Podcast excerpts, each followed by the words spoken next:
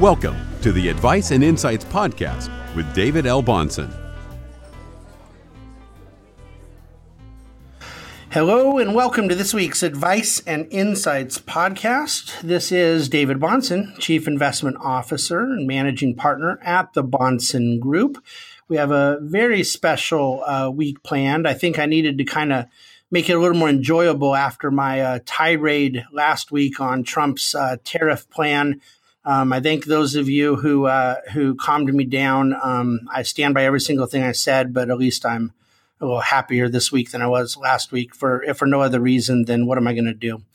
Um, but rather than dig deep into my angst over protectionism, I want to talk about one of my favorite subjects this week, and I've brought one of my very favorite people to do that with. And so, in a moment here, I'm going to introduce a special guest for the week. But the topic we're going to talk about today is the subject of investing in emerging markets. And as you're going to see, we, we call it emerging markets because it does represent a, a different asset class. It represents a different geography um, but we don't believe in taking a whole entirely different set of principles to what you want to buy and what you consider to be investable when all of a sudden you leave US borders. And we think so many investors do it, sometimes knowingly, um, which I suppose is particularly inexcusable. But most of the time, uh, they don't know they're doing it.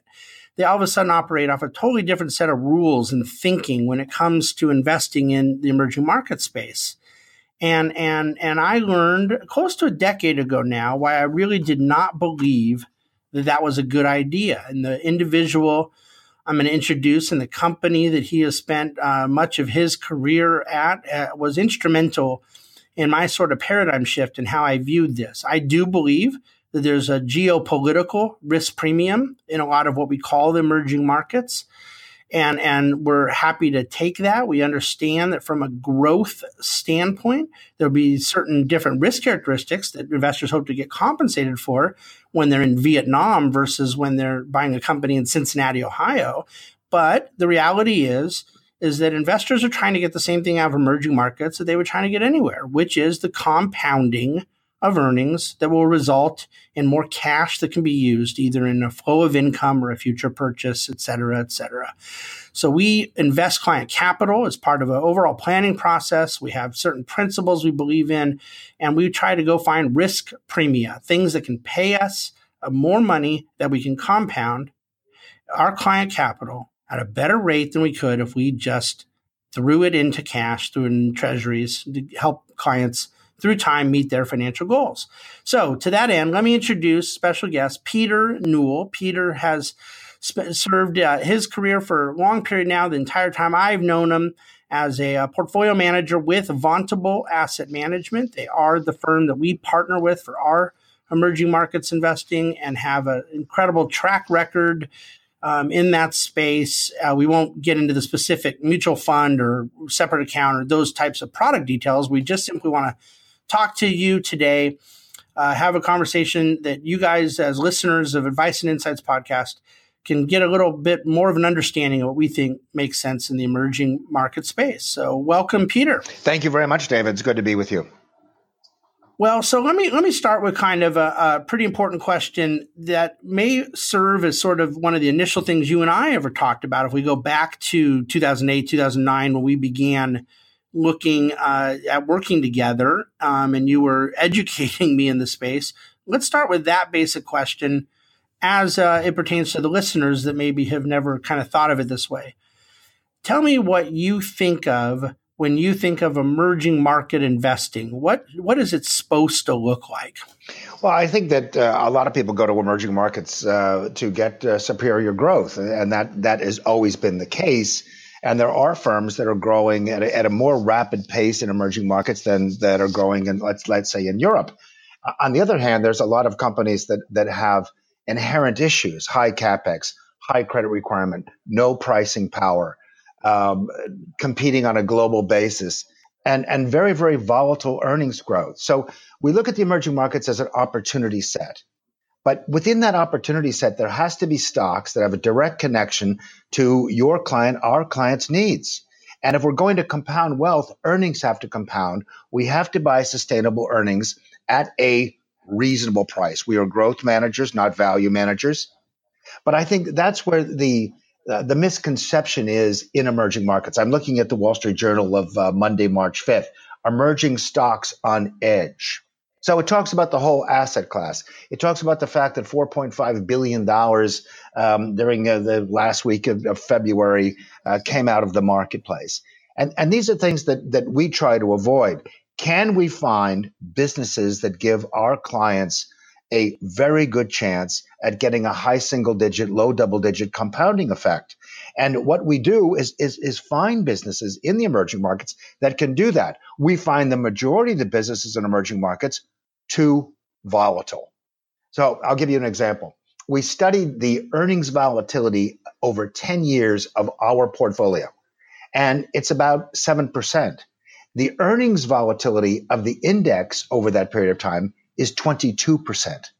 So that's a lot for people to deal with. And I think that's why they get um, cold feet, if you will, on the emerging markets when, when they see volatility. But if we just buy these underlying issues, commit to them as long as they're sustainable, get a reasonable price, we think we can deliver on the upside and protect capital on the downside. So, when uh, emerging market investing for U.S. investors started to become almost kind of, let's say, trendy, you know, uh, coming out of the dot com blow up. I mean, obviously in the late 90s, there were very few people that felt compelled to do anything other than buy, you know, junk.com. And, and, and, and so the emerging market space has been there a long time. These principles, the equity opportunities in third world countries have been there. But you had an incredible amount of inflows in the early part of 2000s. And historically, I trace a lot of it back to, um, I believe it was Jim O'Neill. I get the name confused at Goldman Sachs codifying that term BRIC and the concept of there being this sort of new asset class around Brazil, Russia, India, and China as these extraordinary large and powerful countries that were going to come from third world into almost first world opportunities for investors. Tell me where how you would d- differentiate BRIC investing, particularly as it was known in the kind of first decade of the term's use, from what what uh, you do at Vontobel from broader emerging markets investing as you've just described it? Sure. Well, that that's an interesting question, and I think that um, one thing is the um, if you look at the BRIC portfolio. Uh, uh, which was brought out by a, a major uh, company. It wasn't Goldman Sachs, but another major company. It's it's probably the, the worst performing, and I don't even know if it's still in existence. And the reason is is though even though there was GDP growth in those countries, even though there was a commodity boom uh, until 2010. BRIC is an acronym. And investors have to be involved in a philosophy that they believe in, that they buy into, that that um, gives them comfort for investing. So you say, well, we, we, we like these fast growing areas. Boy, you know, the majority of stocks in India, which has you know had a, a, a great run, a, a, lot of the stocks have, have very very poor returns over 15 years.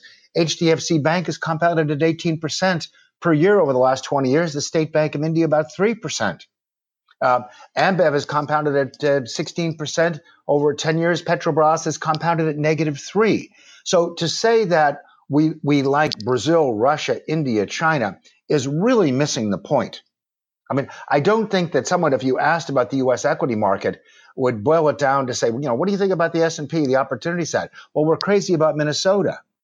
I mean, it, it just doesn't, it's, it, it's not a good enough answer for people who entrust a lot of money to you.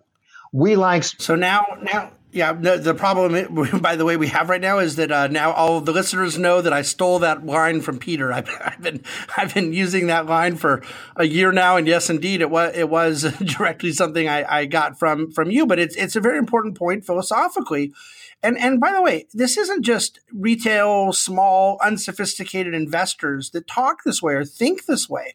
We hear it all the time in the media all the time from institutional investors. Oh, well, we're really looking at at India. We're really looking, we want to go buy China as if you can go buy a country, go pick up a piece of the Capitol building or or something like that. And and so I think that that intuitively, once people hear that explanation, and certainly the way you've explained it to me, I very much understand uh, that that uh, uh your U.S. example is brilliant. We want to buy certain companies and certain business models and certain strategies and innovations.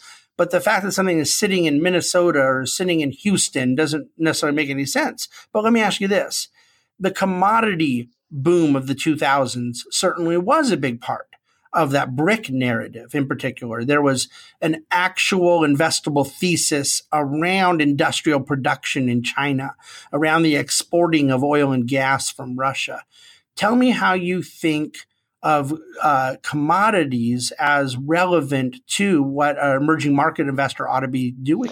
Well, if, if we look at, put it in a couple, of, uh, look at it in a couple of different ways. Um, GDP growth, uh, tremendous uh, uh, infrastructure growth, tremendous demand for commodities. This is the story in China. Um, this has been the story in China for a, a, uh, a, long period of time.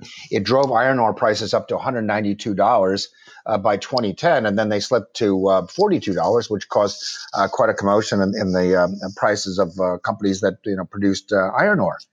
But GDP growth, we look at Mexico. Uh, China's grown at about 7.2% over the last you know 15 years. Mexico's grown to 3.5%. The Mexican stock market has done better than the Chinese stock market over that period of time. So there isn't a correlation between GDP growth per se and stock market returns.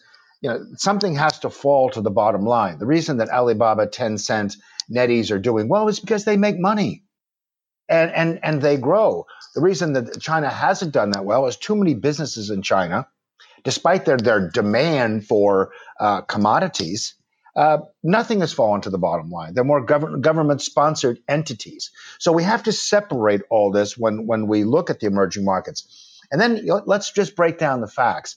You know, between 2005 and 2010, you know the you know commodities you know sort of drove the emerging markets. But then we go 2010 to 2015. Let's take a stock like Petrobras. With Petrobras, someone represents emerging market uh, commodities. Between 2010 and 2015, Petrobras was down 24.7% per year. Per year. 2016, 2017, the stock is up 221%. Oh my goodness, what a great bounce back. Over the seven year period, you lost 4% of your money per year when there are many other opportunities in the emerging market that were sustainable that you could have bought into, held, not had these, you know, tax disruptions in your portfolio. But it just goes to show you what the risk is here in certain businesses.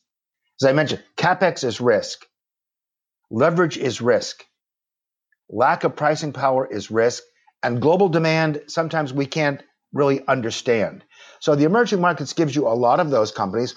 We're not saying that, you know, wh- where we know where the price is going. We would rather have that more sustainable business with a, you know, 12 to 15% growth rate every year than we would have a business where we lost you know, a significant part of our capital, 25% per year for five years, and then gain back some of it and are still have negative returns over the seven year time frame.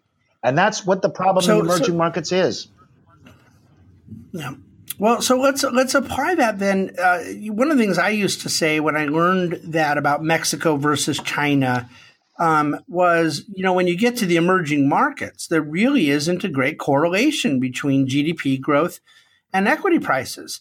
But I've found out that's true in the U.S. as well anyone who's done an actual historical study, first of all, we're now celebrating right around the time that we're sitting here recording the nine year anniversary of the beginning of what has been one of the most amazing bull markets in US equity market history. It's actually been accompanied by one of the weakest periods of GDP growth in, in history. And so you you you find out if you do an historical analysis that the principle you're you've taught me about emerging markets is actually true of most risk investing. That markets are leading indicators. GDP is an indication that is somewhat lagging or at best case kind of mid cycle and when you see the numbers reported you know by the time you ever know you're in a recession meaning negative gdp growth you've pretty much been well aware of it in the real world for two three four quarters anyways so I think I think that principle actually makes a lot more sense when people look into it a little deeper. Now, there's another piece to it on the commodity front, I think it's very interesting. I mean, the Petrobras story is such an incredible example. And I use the expression a lot, commodity beta, that, that if more or less we have a day out there where iron ore is up 4% and oil is up 5% and copper is up 3.5%, you know, you, you largely are going to have days where the emerging market equity index happens to be popping up as well. Most risk assets have popped up as well. However, I wonder what you think about commodity beta and the risk it represents in portfolio relative to the growth at reasonable price, robust bottom up investing that you're doing. Do you, do you believe that we can actually inherit a more reasonable risk profile by being less commodity focused? Um, absolutely. And you're absolutely right about other markets around the world. I mean, let's compare Facebook to J.C. Penney and Sears um, you know, there, there's there's no uh, comparison. Not all boats rise um, because the market goes up, and then of course, you know, your point about GDP is is, is absolutely correct. But when you have these sort of you know uh, swings in the emerging markets, they're commodity driven. Right now, you know, the the commodities are are helping the emerging markets, but who is to say? I mean, you know, our problem with China is is there's tremendous infrastructure building. Um, Nevertheless, most of the projects don't get enough cash flow off to pay back debt service. And, and, and that's an issue. So how long is this, is this, are commodity prices going to go up? You know, demand. Does the balance sheet get any better? Now, you know, the, the balance sheet at ExxonMobil is certainly better than the balance sheet at, uh, at Petrobras.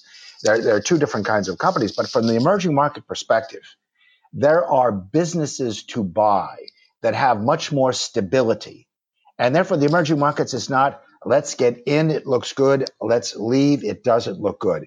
It's the underlying business. But you're absolutely correct. It's also the underlying business in Switzerland. It's the underlying business in the United Kingdom.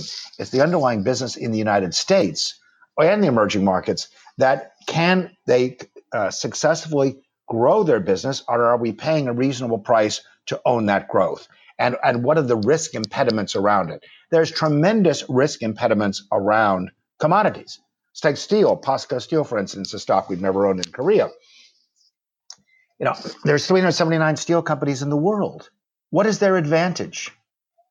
And now that you've got, you know, the oversight of, of, uh, of tariffs, but what is the advantage of POSCO Steel over another steel company when they don't control price? And what if POSCO Steel goes out and borrows outside of yuan? Then you've got another risk that you we have to think about as well. So the clean balance sheet, sustainable grower has really been the way to play the emerging markets, to preserve capital in down markets, and to participate in rising markets. Now, in terms of the um, countries that the companies we buy may be based in, we talk about bottom up investing. I used the expression before. You may have used it as well, but let me quickly just do a little investment vocabulary for the listeners we we distinguish what we kind of call top down investing, which is generally making investing decisions around macro considerations. So top down investors in the U.S. are looking at the broad economy, or they're looking at interest rates, or they're you know th- these types of macroeconomic uh, issues. Um, then bottom up would generally mean kind of uh, tuning out a pure bottom up uh, investor would be kind of tuning out a lot of the noise and really focusing on individual companies, their fundamentals, their opportunity set. Um, so clearly, the strategy that Peter is laying out here for us today is very bottom up focused, trying to find great individual companies. And yet, at the end of the day, those companies all have a residence. Those companies have a, a geographical domicile. Tell me where considerations about the the health and, and economic well being and political environment of a country that a company you like or is based in. Tell me where that may or may not be relevant. Where does it play into your process and where does it not play into your process? Well, I'd like to answer that question uh, going back in time. About 20 years ago, Peter, uh, Peter Lynch at Fidelity said that if you uh, spend 15 minutes discussing macroeconomic events, you've wasted 14. And I find that a, a, lot of times, you know, talking macro is a diversion from what are you actually doing in my portfolio? Why should I be comfortable when I'm talking about, you know, oh, we, we, we think the 10 year in, in Mexico will be, um, uh, adversely uh, uh, affected by tariffs. Well, gosh, do we, do we know that? So, I mean, these, these are the things that, you know, we think about. Now, if you roll forward from the Peter Lynch comment that we totally believed in 20 years ago, and now do you say, okay, if we talk macroeconomics for 15 minutes, have we wasted 14? Well, not exactly. You've probably only wasted 10 because there's so many macroeconomic things going on in the world today. Know, if you go back to Russia in 2014, you know, the ruble dropped by 40%. Well, we don't own any Russian stocks. Good for us. But what if you own Carlsberg, who does 50% of their business in Russia? Now their beer is not competitive. So from that standpoint of view, you have to keep an ear to the ground about, okay, how does this macroeconomic event directly affect the earning stream of my company? So by owning 45 companies in the in the portfolio, because we just can't find you know the companies that have high return on equity, high return on assets, high return on invested capital, high margins. I mean, they're not in abundance. And keeping an eye on those businesses over time, we do look at you know what you know what is happening on the macro side. Not to make a overall decision about India like when they, you know, uh, had to turn all the currency and what are we going to do? Sell all of our stocks. But how does it affect the business that I own? I'll, I'll give you, a, um, I think, but it's an interesting example. Ebola. I remember making a speech at a major brokerage house. They had all their, their top producers in, and Ebola was the biggest topic. And their CEO or CFO, uh, chief investment officer, got up and started talking away about the threat to to uh, mankind and and uh, the markets over this issue. And, you know, I, I rebutted by saying, well, it's two issues. One issue is the health of the, the population in West Africa. And what are we going to do from a Red Cross standpoint of view? What are we going to do from a medical standpoint of view to stop this and help these people? Now we have to look at it from an investment standpoint of view. This is sort of a, a macroeconomic event, an, an unfortunate one, but a macroeconomic event. Where does cocoa come from? West Africa. Do we own Hershey's? Yes. Do we own Sprungli in Switzerland? Yes. Um, so you know you own these these companies that uh, Nestle's another one that are dependent upon their ability to buy cocoa. Is the supply going to end because of this threat.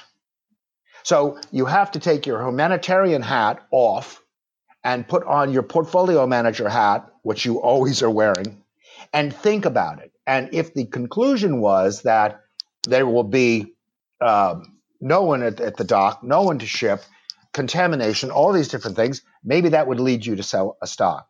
But just by discussing it in its broad sense doesn't help we need to assign what is going to happen to our specific stock if this macroeconomic event happens. And we do that, you know, on a more regular basis than we did 15 to 20 years ago because there's just more macroeconomic events happening uh, that could affect the portfolio.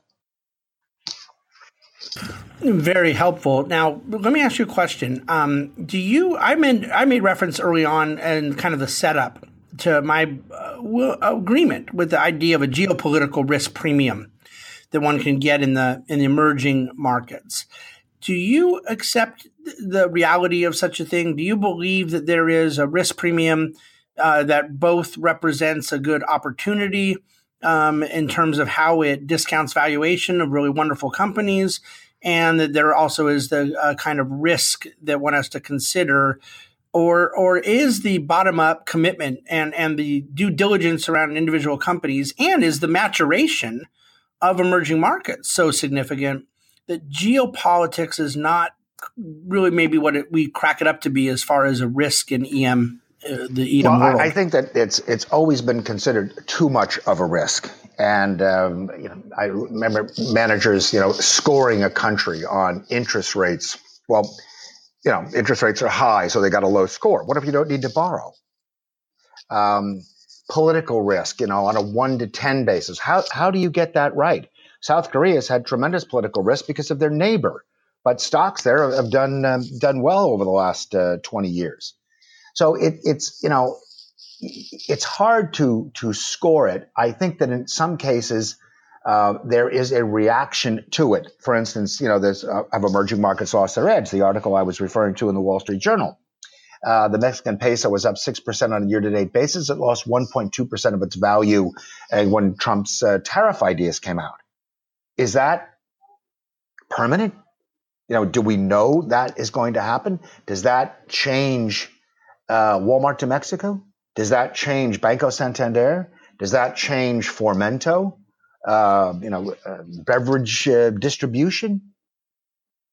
You know, probably not. So, in some cases, country risk. But Peter, would you acknowledge though, and hold that thought? I want you to continue, but let me jump in. Would you uh, agree that it changes the pricing the valuation that public markets will give to those companies along the way. It does on the short term, and it does on the short term everywhere else because the stock market is a, a an emotional voting machine on a short term basis, as we see with tariffs and what happens to steel producers, and and then it's a, it's a um, a weighing machine on a longer term basis, and you will get weighed correctly if you have operating results and they are consistent and o- over time in earnings, you will be weighed correctly if you're an emerging market company or a US company. Okay. Well, I mean, I think I think that's right. I think that that, that principle um, that there are things that will create volatility along the way. And in this case, I asked about geopolitics in EM. There's plenty of other things in the U.S., including geopolitics, by the way. That you know, you think of the day that they announced the Mueller investigation, um, that a special counsel is being announced. I think it was in March, if I remember correctly. It may have been uh, May, actually. I think it was in spring of, of 2017. Market had its worst down day, maybe in the whole year last year, as a matter of fact. We didn't have very many down days.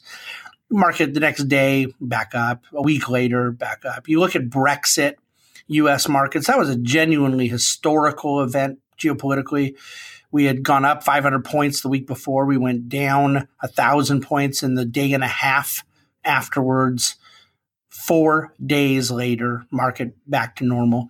So, geopolitics represents volatility in all risk assets because, to your point, it affects sentiment. It, it shakes out traders and weaker hands. But, but I think the bigger issue you would want us to take away is that if done right, the fundamental stories of good, well-run companies uh, are not are not altered, and that's been the testimony of history. Tell me a little bit about the process of finding those companies. Um, it's a big world, Peter. A lot of countries, a lot of companies, a lot of free market capitalism. Since Milton Friedman began writing about this in the 70s, not only have we seen more and more third world countries embrace elements of market capitalism, but we've seen the very things that he predicted come true. Um, not a total eradication of poverty and disease, but an incredible um, elimination of it. We see people with much higher quality living standards around the globe. So there's a lot of opportunities. What is the best way in the world uh, this large to go filter? Uh, well, that's. Uh, I guess that's the most important question, and, and that's the question that we need to be answered by clients. Clients look to us for advice. They look to you for advice. They need to be more active and get and say, this is what I want. This is what is going to assuage me to buy an equity. And, and let me tell you how this, this filter works because as I've always said, we provide clarity and our clients provide choice. We have to tell them, here's how the process works. You know, this is what you can expect from us. And as you know, David, we manage expectations in this business. But j- just a, a, quick point on, on what you had said before about Brexit. Um, if you look at uh, Royal Bank of, uh, of Scotland and British American Tobacco, there's two different sets of returns since Brexit. So, you know, getting back to you know the point we made, yes, some things do have an effect. If if if, the, if London is not the capital, the financial capital of Europe, it's going to have an effect. Did it have an effect on Reckitt? Did it have an effect on BAT? In the short term, yes. In the longer term, no, because the earnings came through. Now, back to your, your point on on filters. Um, you know, each one of us has to uh, have a, a, um, a philosophy that we buy into, unless you want an ETF and then you get everything. So, from our standpoint of view, we've always felt that higher quality, sustainable earnings businesses will do better over time, especially preserving capital in declining markets and participating in rising markets. Companies with high ROE do better than companies with low ROE. Companies with high margins do better than companies with low margins. Now, companies with uh, low margins in the last two years have done better than companies with high margins. So, you know, it, it, it's not uh, perpetual, but over time it's true. So, high return on equity, high return on assets, high return on invested capital, high margins. That's where we start. We built a database of 40,000 names and we start a screen by just saying, we want companies with these characteristics. And, you know, that takes us to a thousand. We run, you know, some more quality screens. We have 600 rough roughly 600, 650 names of investable companies from our perspective in our universe. That's it. And the analysts go out and see those companies, and knowledge is cumulative in our business. You don't go to a conference and pick up an idea. This is, you know, the new trend. This is what's going to happen. Uh, you know, Japan is aging, therefore we want to, you know, buy this or we want to buy that. You have to study these businesses for a long period of time. You have to hold these businesses. And what you need to do is know can they maintain their margins? Can they maintain their earnings? What am I going to pay? So that's how we filter this quality growth approach that we have. Well, that it, may, it makes perfect sense, and and I think that um, the the filtering process around those disciplines and and and you know taking a quantitative approach and then going into that qualitative um, it's certainly what we believe in doing in U.S. equities, and you know we run a lot of dividend growth companies. We want companies that, from a bottom up, are are growing that uh, free cash flow, and and it, the reality is you have to have some mechanism to go get companies in your universe, and then start filtering from there. So let's let's close out, Peter. I'm going to do what we call exit questions. I'm going to ask you three questions and and uh, just simply say true or false to these three questions, and then you can kind of elaborate a little after we go through. True or false? Companies that are low quality that are going through a period of outperforming companies that are high quality become tempting True. to buy. True or false? When one sees commodity beta be outperforming good valuation growth at a reasonable price, commodity beta becomes tempting true. to buy. And then true or false? Companies that are uh, in the past uh, looked at and viewed skeptically for their long term opportunity, but then prove the doubters wrong, yet function in a country with no rule of law should be considered in your uh, equity uh, philosophy? For the most part, false.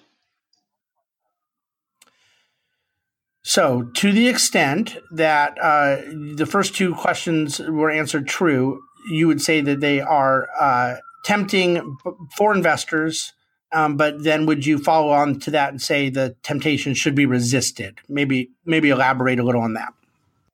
It should be resisted, and this is the problem with the emerging markets. The emerging markets are deceptive.